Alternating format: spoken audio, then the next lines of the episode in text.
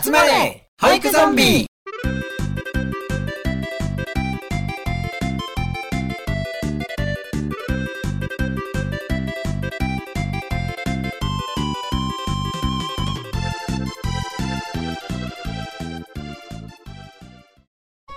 はい始まりました。集まれ保育ゾンビ。パーソナリティのサスケです。よろしくお願いします。絆です。よろしくお願いしますかおりんです。よろしくお願いします。当番組にリスナーの方より、えー久しぶりにね、えートークテーマのリクエストをいただきました。ありがとうござえっといま、ですすねあのいいただきましたっていうよりいただいておりました、忘れてましたっていう。忘れてました。そうなんですよね。ちょっと前にもらったんだもんね。ででですね。ちょっとね笑い事じゃないのよ。そうなのよ。あのーうん夏だったんだよねいただいたのが。うんうんうん。でいただいたお便り自体はすぐにスクリーンショットを撮らせていただいて、うんうん。えーゾンビーズ内でね共有をして、ああなるほどっていう感じでお話はさせていただいたんですけれども、はい。えっ、とね、はい。7月というと、えー絶賛スペパソを配信中っていうこともありはい、そうそうそう。その後1周年記念を挟んで私がちょっとお休みをいただいてね、うんそうそうそう。はいはいはいはうん、で復帰という形になったのであのごめんなさい実はちょっと取り扱えるの自体はこの時期になっちゃうだろうなっていうあの予感というかさ。うんううん。んそういう想定ではあったんだけどはいはい。3人揃ったらって話だったもんね。だだったのよ。なんだけどそうそうそなうんだけどどう？時空が歪んだんだよね。そうすいません。人というのはね忘れっぽい生き物なんですよ本当にごめんなさい、ね申し訳ない。申し訳ございません。はい。そして申し訳なさたっぷりにご紹介うんしながら今回はそのリクエストに沿っていきたいと思うんですけれども。はいはい、はいはい。えーリクエストをいただいた方はアリン先生、うん。はいこちらの方からいただきました、ハリン先は生い先生ありがとうございます、もう今や今や常連さんですよねそうなのよゾンビーズともね。とても仲良くしていただいてるんですけれども、えーいただきました。お便り私の方から読ませていただきます。はい、はい。お願いします。ゾンビーズの皆様こんばんは。ちょっとアリン先生っぽく読むよ。アリン先生っぽくっていうかちょっとよくわからないけど、そんな感じで読むよ。うん。えー夜な夜うなん洗濯物を畳みながら楽しく聞かせていただくのが日課です。かっこ2週目聞いてます。わー嬉しい 私は幼稚園、保育園、赤ちゃん広場の現場を経験し、尊敬する先生方がたくさんおられますが、自分の保育信念もそれなりに自負している部分もあります。はいしかし我が子3人の母としては失敗、反省、自己嫌悪ばかりです。うんアリン先生として接せられたら我が子たちのことももっと伸ばしてやれるのにと悔しい気持ちになったり娘たちの心を壊してしまうんじゃないかというくらい怒鳴ってしまうこともあります。うん。現場では絶対にしない接し方を良くないこととは分かっていながら我が子たちにぶつけてしまいます。なんで自分はこんな母親なのかと寝かしつけの後泣いてしまう日もあります。うん。ゾンビーズの皆さんも保育者であり親でもありますよね。私のような葛藤は今までありませんでしたか、集まれ保育ゾンビのテーマとしてふさわしくないかもしれないと1ヶ月ほどお便りするか悩んでしまいましたが密かに子ど村さん推ししていたのも公表した過去はてなので今回送らせていただきました。わあそうですねボツでも仕方ない内容だと自覚しておりますので無理にお気遣いされませんように今後の更新も楽しみにしていますという形でいただきました。ありがとうございまあすありがとうございますなんかハリン先生ちょっと初々しくね？なんかこの文章。確かに。なんかねダンスホールアリンみたいな感じだもんね今は、ねレッツパーティーみたいなね感じだもん、なんかちょっとねそれだけ月日が経っちゃったってことだよね。そうだね。本当に申し訳ない。訳ないけど。もうんそうだね。でもあのー忘れていたのは俺らが悪いわ完全に。そうなのそうなの。そうだよ。でも本当にやりたいんだよね思い出してう。ん。これじゃんやりたかったのってなったもんね、なったなった。なったし、そうねそうそう。俺らもあのこれさアリン先生はふさわしくないんじゃないって言ってるけど、全くそんなことないよね、うん。うんそうだよね。うんないよないよ。うん。うん。きっとこれはいいエピソードになるだろうなっていうことをね3人でお話はしていたので、はい、うん。うん。うん、うん、これからこのお便りに関して、ゾンビズ3人でお話を深めていきます保育者として親としてというようなね、うん。そういった形で、うん。はい、今回のエピソードをお楽しみください、はい。では行ってみましょう。行ってみましょファンファーレ アリス先生のやつだ。てってれー。あ 違うわ。これ違うわ。これ違うわ。てってれえーでは早速始めさせていただきます、はい。うーんとねこの親として保育者としてきっとこのギャップに悩んでいる保育者たくさんいると思うんだけれどもキズナッチかおりんどう？心当たりはありますか、いや僕はね、それこそ保育ゾンビだった時期は、うん。もうね上の空だったのよ、うん。息子と遊んでても、あうんうんうん。もうさ保育園のことがそのなんかどうやったらその同僚になんか白い目で見られないかとあか、ーはいはいはいなんかどうやどういう立ち振る舞いをしたらいいんだろうかっていうのをね息子と遊んでてもずっとそんなことが頭の中でちらついてて子供と遊ぶのに集中できないのよ。ごめんそれね。多分さ、うんうん。例えばこのエピソードから聞いた聞き始めた人がさうん。絆さんがどういう背景持っててその上の空になってるかうんちょっと分かんないと思うから軽くでいいからちょっとお話願いたいんだけど、うんあいいよいいよ、うん。なんか僕が今ベビーシッターしてるけど、うん。前はその公立の保育園で働い公立の認定こども園で働いた時に、うん。もうそれこそ職場のいろいろな環境がしんどくなって、うんうんうん。まあ自分の保育の価値観とかをちょっと悩み始めた時に、うん。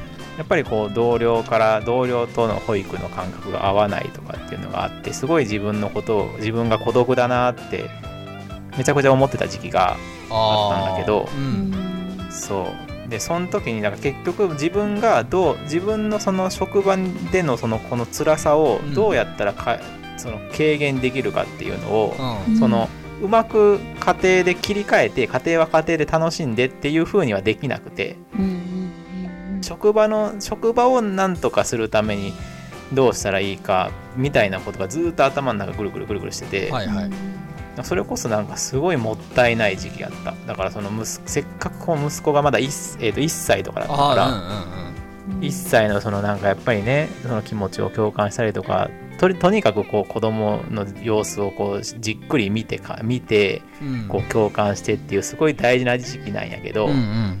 なんかどうも上の上の空な時とかあんのよ。調子悪い時は、うん。すっごい今思うとそう。普通だったら保育園保育士としてはそんなこと絶対やらないのああまずそうだね。仕事ね。のしんしんそのしんどくてもしんどくても職場では自分のクラスの子には、うん。そのなんとか自分の大切にしてる部分は出せてたのに、はいはいはいはい。全然息子には出せてないやんみたいなそんなことはありましたよ。めっちゃその時はね、うん。結局結局そそんでなんか職場に行ったら職場に行ったらなんかあなんか保育はこんな感じでもちろんそのなんか保育あの保育辛かったんだけど、うん。その職場でもも職場でも辛い思いしてたけど保育に関しては大切に思ってることをやってたんだけど、うん。あ今思うと息子には全然やみ息子には全然そういう関わりしてなかったわと思ってすっごい僕も後悔した時期はあるよね。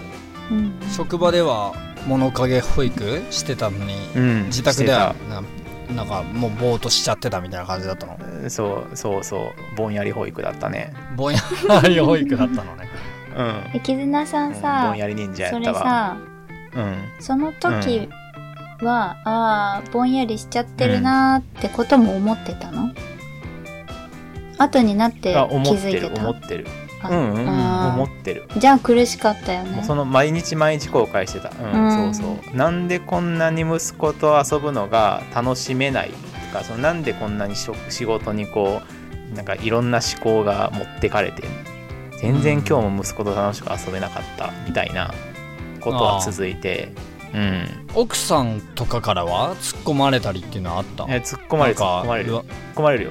なんかおかしいぞあんたみたいなそうそうそう。もうそれよりさ休めみたいな。うんあのもうそそんな辛い顔してそばにいなくていいからみたいな。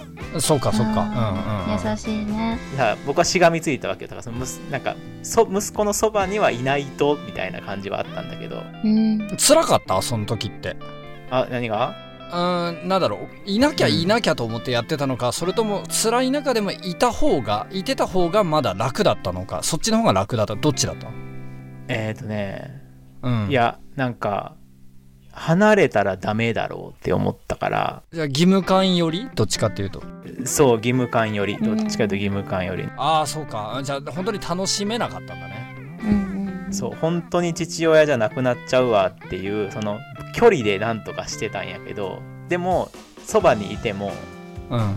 上の空だった時期はあったから、うん。何してうんも辛かったのよその時は、あー辛いねそれは。ね。そうそれはちょっとちょちょっとちょっと すごいめっちゃ重い重たい話になったんやけどそこまでの話はそんなないか2人は。うん。そういう話をするんだよ。そう。今回はそういう話をする回なん。だそうそうそう。いやいや あだからそんなこともあったな。って今は全然今は全然そういうことはないから。うん。ないからっていうか、まあ、あのうん。またその次のまた次回ってきた時に今の子供の関わりでやっぱり今もまだなんかなんかこう保育士とは違う一面がやっぱり家庭ではあるからちょっと後でまた現現在の話はまたするわ。お。うどう？うん。2人は。うん。かおりんどう？ああ、私は。子供3人いるやんか、うん。やっぱり3人3人それぞれでやっぱり違うの？この保育士と母親みたいななんかアリー先生が言ってることって、うん。私が思ってることかなって思うくらい、めっちゃ一緒って思った。いやあーーそうなの。うん。なんだろう、保育園で働いてるじゃない？私、うん。保育園で働いてる時、うん。うんうんうんなんかその、子供がお家にいるように見えないというか、なんか母親っぽくないよねみたいなこと言われることもあるの。ああそうなんだ。うん、香織先生って。独身っぽいってこと？わかんないけど、ちょっとね、幼いそうなのかわからないんだけど。あだかおりん職職場に保育士として職場にいるかおりんがそばで見て、うん。子供いる保育士さんに見えないわってことか、子供いるんですよねみたいな、家に。みたいな感じ。で。あれじゃね？ミニスカ保育士だからじゃないの？いやー。それ前のやつ。ダメなんだって、ミニそれスカは。前回のあのセンシティブ発言のやつや。それ。そう、そんで、なんかそれも、結局なんか職場では、そんなに大きな声を出して怒鳴,、怒鳴ったりっていうか怒ったりしないじゃん。うんうん。でもなんか、うん世の中が思うお母さんって、うん。なんか、ダメでしょ、うんみたいな。うんほらほら、うん。みたいな。ああうん。うん肝っ玉母さん、うん。みたいクレヨンしんちゃんのミサエみたいな感じでしょ？な。うん。感じの多分イメージがないからそう言われたのかなって思っててかおりあ先生って、じゃあ家で子供を怒ったりとかするん。ですかみたいなーはいはいはいはい職員の人に言われたことうん。もうん。うん。あるくらい多分職場では職場の顔とだから家の顔が違うんだよね、うんそうだからアリン先生が言ってるそのアリン先生として子供たちに接していればみたいなうん。なんかところはすごいわかるなと思ってこのリクエストの文章を読んでました。あーやっぱ共感できるよねこれって。共感。サスケさんもそうでしょ？だって。そうなのよ。う？んでもだいぶ優しいよねサスケさんは。そう思うけどな、ね。なんか、うん。そんな変わらんイメージあるんやけど、うんうんうんいやでもさ俺やっぱ子供に気づかされることって最近多くて。うん。うんうんうんうん。すすごい最近の話なんだけどね。はいはい。最近さうんうちのうん娘がさうん。トイトはいレはい。結構進んできてて。おーよかったね、おしっこはねほぼできるようになったのよ。うんお。おめでとうございます。うん、でなんか でもねうんちがねまだちょっと上手じゃなくて、うんうんうん。うんうんでもねあのうんちあ出るなって言ってちょっとその辺の影にコソコソっと隠れたりはするから、うんうん。あの便意は感じてるはずなわけよで俺その時にささっとこう声をかけて「あ今うんうんうんうんち出る？トイレ行ってみる?」みたいなこう声をかけるんだけど、うんうんうんうん。なんかね、あのーそういう声かけるともうしなくなっちゃうんだよね。うん。うん。やめちゃうっていうか。うんで、うんうんうんなんだろう、大人が大人が考える、うんそのうんちとかトイレってさ、いや、うん今うんちしようとしてるんだったら、それをただトイレですりゃいいじゃんみたいな考えちゃいがちなんだろうけど、うん俺ちょっと考えちゃうところあって、うんいや、うん今行けば成功するんだよみたいなね。うん。なんかそういううん焦らせちゃうみたいな感じにちょっと知らず知らずになってたりとか。あとなんかねその最近さ寝かしつけで2階に連れてってで、うんえーこううちの娘って1時間くらい寝かしつけかかるんだけど、暗闇の中でさお話ししてとかうん始まったりとか素話とかするんだけど、うんうんいつも。で背中ぴったんこねって言って背中合わせでなんか寝るのが好きだから、うん。背中ぴったんこして寝たりして、へ俺がねこううまい具合にあの眠くなってきたあたりでうん。「うんち」って言い始めて。あの出ないよねって。そうそうそう。出ないよね。あの言うて言うて出ないんでしょ？みたいな。そううん。あの出ないよねって言うと「いや出る出る」って言うからあでも本人が出るって言ってんだからこの機会を逃しちゃダメだよなと思ってもう俺も寝ぼけながら一緒にこう連れてって。でもうん案の定出ないのよやっぱ。なんか気分で言って一回下がりたいみたいなねその。でなんかねそういうのを何回かやられてると一日のうちに。それをエンドレスでやられてると。俺もねさすがにちょっと機嫌悪くなってんのかあの、うんうん。出ないよねってなんか言ったりするとなんかねうんうん。娘から「パパそんなに怒んないでよ」って ちょっとねすごい悲しそうに言われて。かわいい。かあのあ俺怒ってたんだなーってすっげえ罪悪感を覚えるのその時。やっちまったーって。うん。そうなのよ。でさこれが続くと子供って知らないうちに大人の顔色を伺うようになるじゃん。そうね。こう親の機嫌取るようになったりとかそうなるのがすごく怖いしあのいつまでもねちゃんと本音で甘えで甘えたりとかさいいことも悪いこともぶつけてくれる関係がいいとか言ってはいるもののなんかねやっぱそういうふうに自分のメンタルであちょっと機嫌悪くなったり態度変わっちゃったりしてる時もあるなっていうのを娘自身からさそういうふうにこう寂しそうにねパパそんなに怒んなくていいじゃんみたいなこと言われたりするとほんとごめんってすげえへこむわ。泣きそうなぐらいへこむ。うん。うん。かで本人だってさうんち漏らしたくて漏らしてるわけでもなければうん。うんトイレでしたいっていう気持ちももちろんあるあるとは思うんだよね。うんうんうん。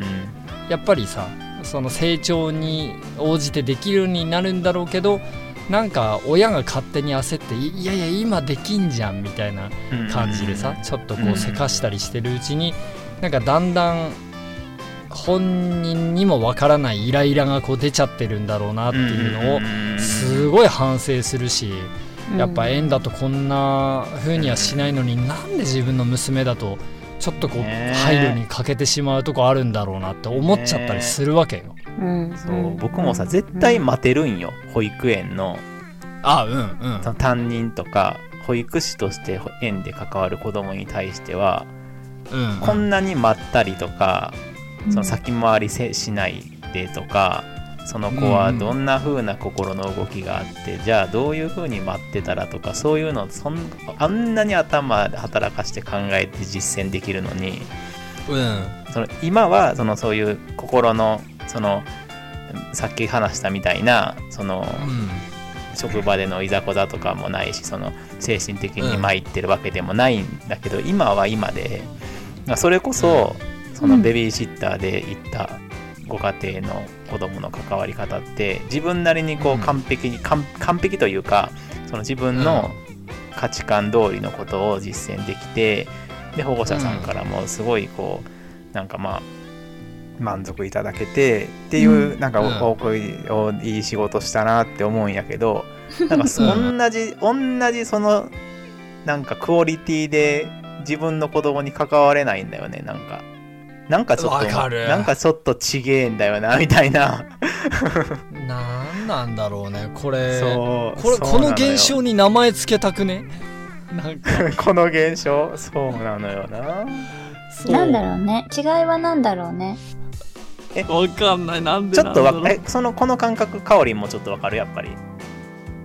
いや全然わかるよ。わかるわかる。わかる。そうねそれうん。だね、そうだよね。そこだよね、うん。うーん俺だろうね。も絶対保育園とかだったらうんち失敗しても、いやー、うん。今隅に行ってうんち出るって思ったんだから今トイレに行ければあの、うん。出たよねみたいな。なんか思わないし、絶対言わないんだけどじゃあさじゃあなさんだろうな、うん。サスケさんの娘ちゃんが絆さんの娘ちゃんだったとしたら、保育者サスケはどうする、えー、っとねあうんち出ちゃったんだねってなんだろうこう責めないよねまず、うんね。うんちが出たこと自体を。うんうんうん。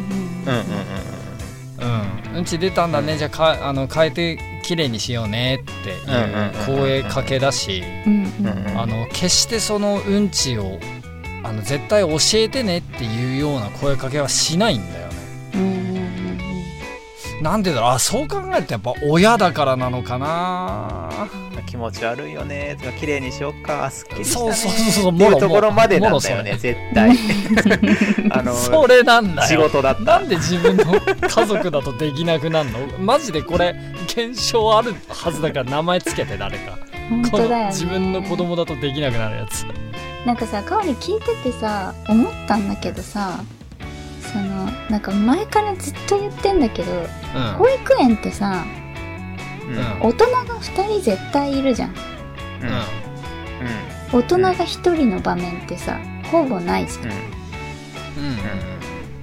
うん。意味わかる？うんわかる。えーっと要するに複見る人がいるってまあどことでしょ？保育者がどっかにいるってこと？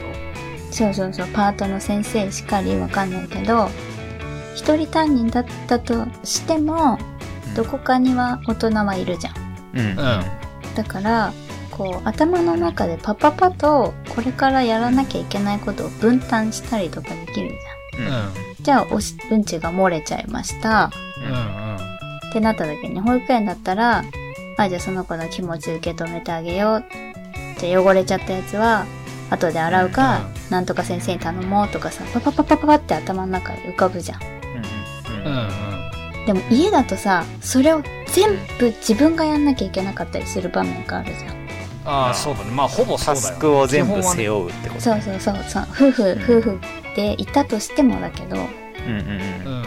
でそれプラス家事家のこともやんなきゃいけないとかも入ってくると、うんうんうんうんなんかこううータスクがポポポポポポポポってなってうーってなっちゃうのかなってちょっと思ったんだけどどうかなそれプラスプラス。親もさ子供に甘えてるんだよね。きっと家族の絆に甘えるとうんうんうんいうか。だからあのー園だとさ人の子供じゃん。仕事だし。あるようんうんね、だからなんつうんだろう。仕事の顔として当たるし。うん。だからうんうんうん。情緒的な部分では自分の家族じゃない分どっかで一線引いてるから。だから仕事として良くも悪くも当たれるんだけど。でも自分の家族だとやっぱずっと一緒に過ごしてきてるからうん子供が自分に甘えるように自分もなんか子供に甘えてしまってるんじゃないかなって今の話の中でちょっと気づいたかもしれない。おーお確かに。その信頼関係にね。ちょっと自信があるじゃないけど、うんうん。うんそうだね。ずっとこう清廉潔白でいられないというかなんかそういうのもあるんだけどもちろんほら24時間ずっとんあの気張り詰めてさそのうんいい親であろういい保育者であろうって思い続けるのもし続けるのも厳しいじゃん。まあうんねうんうん。人間だしね。そう。だからそこに関してはアリン先生がちょっとこう子供に対して怒鳴っちゃったりとかっていうのって、うんうんうん。アリン先生自体がその子供にいい意味でね悪い意味じゃなくてその家族の絆に甘えるというかうん相手に甘える気持ちっていうところなんだろうなって気はなんかしたかな。なんかそれがさ例えば手出したとかなんか怪我させたとか じゃない限りはねあのあんまり悩みすぎるのもとは思うしこういう話でやっぱ保育者からうん出てくるってことはみんなね同じように悩んでるよってことだとは思うんだよね。そうだね。そうだね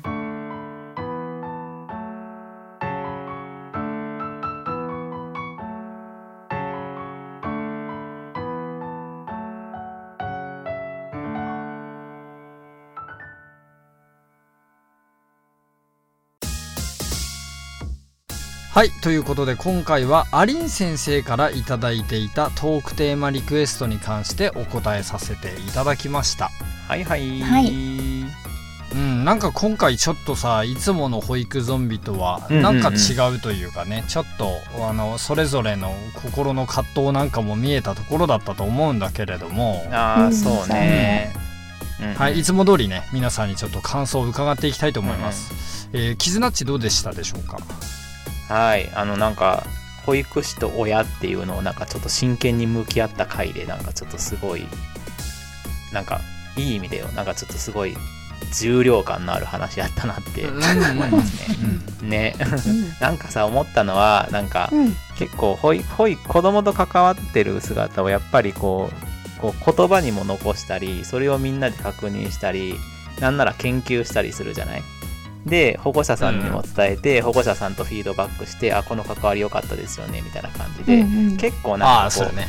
関わりに対するなんかこううん。報酬みたいな。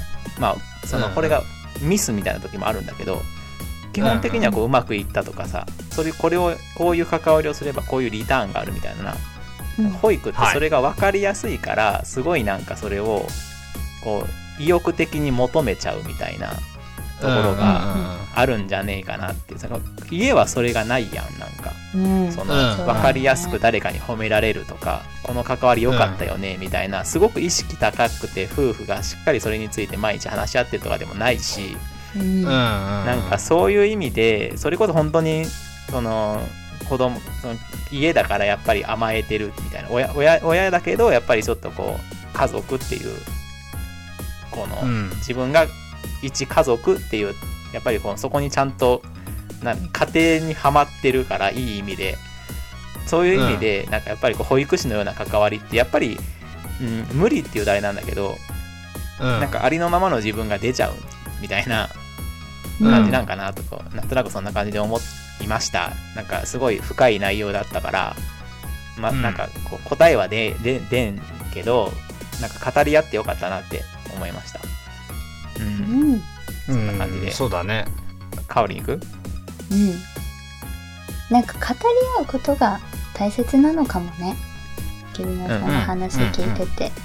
そう思ったけどね、保育もそうじゃん。うん振り返りが大事だよみたいなすごい言うじゃん。うんうんうんうんだからそのアリー先生もうんこのゾンビーズにこうリクエストをしてくれたことが大事だしそれを私たちが聞いて、そのことについてまた話し合うことが大事、うん。うんでそれに気づいて各々がさ思ったことがきっとまたあるわけじゃん、うん。うん。うんでそれを自分の子供たちにまたどう接していくかっていうことを考え続けるってことが大切なのかなって思いました。うんうんうんうん。はい。あとなんかさ、アリン先生はさ、言って落ち込んじゃうみたいな、こう後悔しちゃうみたいな。言ってたけど、なんか親だから言えること。っうん。うんうんうんていうのも絶対あると思うんだよね。うん。そうだね。ん。怒られるっていうけ子供が経験することもうん。親じゃなきゃできないかもしれないし、あそうそうそうそうだねそうだね。うんうん。うんまあそこをちょっと心自分の心の拠り所にしつつうんまあこうやってね対話しながら自分の子育てを振り返りながらっていうので心のバランスをとってもらえればアリン先生自体はさとても素敵な人じゃない？そうだね。そう。だから、そう心のバランス取りに保育ゾンビにまた来てください って思いました。うんうん。はい。うん。どうかな、うん。たすけさん。うんそうだね。俺はさっきお話ししたけれども家族の絆にお互いが甘え合ってその形になってるっていうのはそうだと思うしまあ、うんうんうんうん。その子育てであり子供に関するプロであるからこそそのうん。プラスワンの次元が見えてるだけであって、あの、うん。なんだろうな。うん。あの子供の専門家ではない人とかはねもっともっと、なんつうんだろう。まあい言っちゃあれかもしれないけどその考えることができない関わりっていうのが大半なのかもしれないしね、そういう意味であーなるはほどね。うん、アリン先生とかがそういうふうに、うん、その職場ではそんなふうではないんだけどなって思えること自体が、うんうんうんうんあうんのプラスの次元の話なんだろうなとは思ってて。そうだね。振り返りができるっていうのはね。うんうんうんうん。うん そうだね、うん、で子供に対する関わりってその研修とか評価ではないしその子の、うん、一生の幸せを願ってね親でしかできないさっき言ってたさ、うんかおりんが言ってたように親でしかできない関わりを紡いでいくっていうのもあの家族にできる家族だからこそできるつながりなんだろうなとも思うから、だからこそなんだろう保育者だからこそできる関わりっていうのはマイナスな面だけじゃなくてね、いい面でもやっぱり私だからこそできるっていうふうに思って子育てできていくってあの振り返ることができるっていうのは大事だなと思ったし、あのかおりんはさよく前回の配信でも言ってたけどうん。保育ゾンビ自体はさ答えの出ない問題に答えを出す番組ではなくて、うん。答えの出ない番組を答えの出ないままお話をする番組だから、うんうんうんうんうんうんうんなので今回に関してもそれをその色濃くお話できたというかね3人で深め合うことができたなって思って。はい、あのいいなと思いながらお話しさせていただきました、ちょっとねあの 重めになったというかさあのうんうんうん。ギャグ成分があのミニスカ香りみたいな前回の焼き直しみたいな話しか出なかったんだけどちょっと真面目なとこ出ちゃったね。真面目なとこね。真剣に向き合っちゃったね。真面目ですまんなっつってね。根は真面目だからさ、みんな。うん。そうそう。そうそうごめんごめん。やっぱ子供のことに関するとねみんなちょっと真面目になっちゃう。自分の子供とかも含めてね、本気で考えちゃうからちょっとあんまりさ、ふざけた感じは出せなかったかもしれないけど、うんうんうんうんそうね。はい、たまにはねこの3人の真面目なところも あの聞いていただけたらありがたいなと思いながら今回のエピソードを閉じさせていただこうと思います、はい。はーい。はい、では告知の方は今日はかおりんよろしくお願いしますオッケー。では、告知です。番組ではお便りを募集しております。番組の感想やご意見、パーソナリティの3人に聞いてみたいことや、番組でテーマにしてほしいことなどをお寄せください。X、旧 Twitter での感想は、ハッシュタグ、保育ゾンビをつけてつぶやいてください。もしくは番組リンクや旧 Twitter から飛べる、あ、間違えちゃった。X、旧 Twitter から飛べる 質問箱にお願いします。番組公式 X、旧 Twitter の方にリプライしていただく形でも必ず目を通せますので、ぜひお待ちしております。いただいたお便り等は番組でご紹介させていただきます。ブンブンピュピュン。ディープスマイリン、かおりんでした。せーの。またねー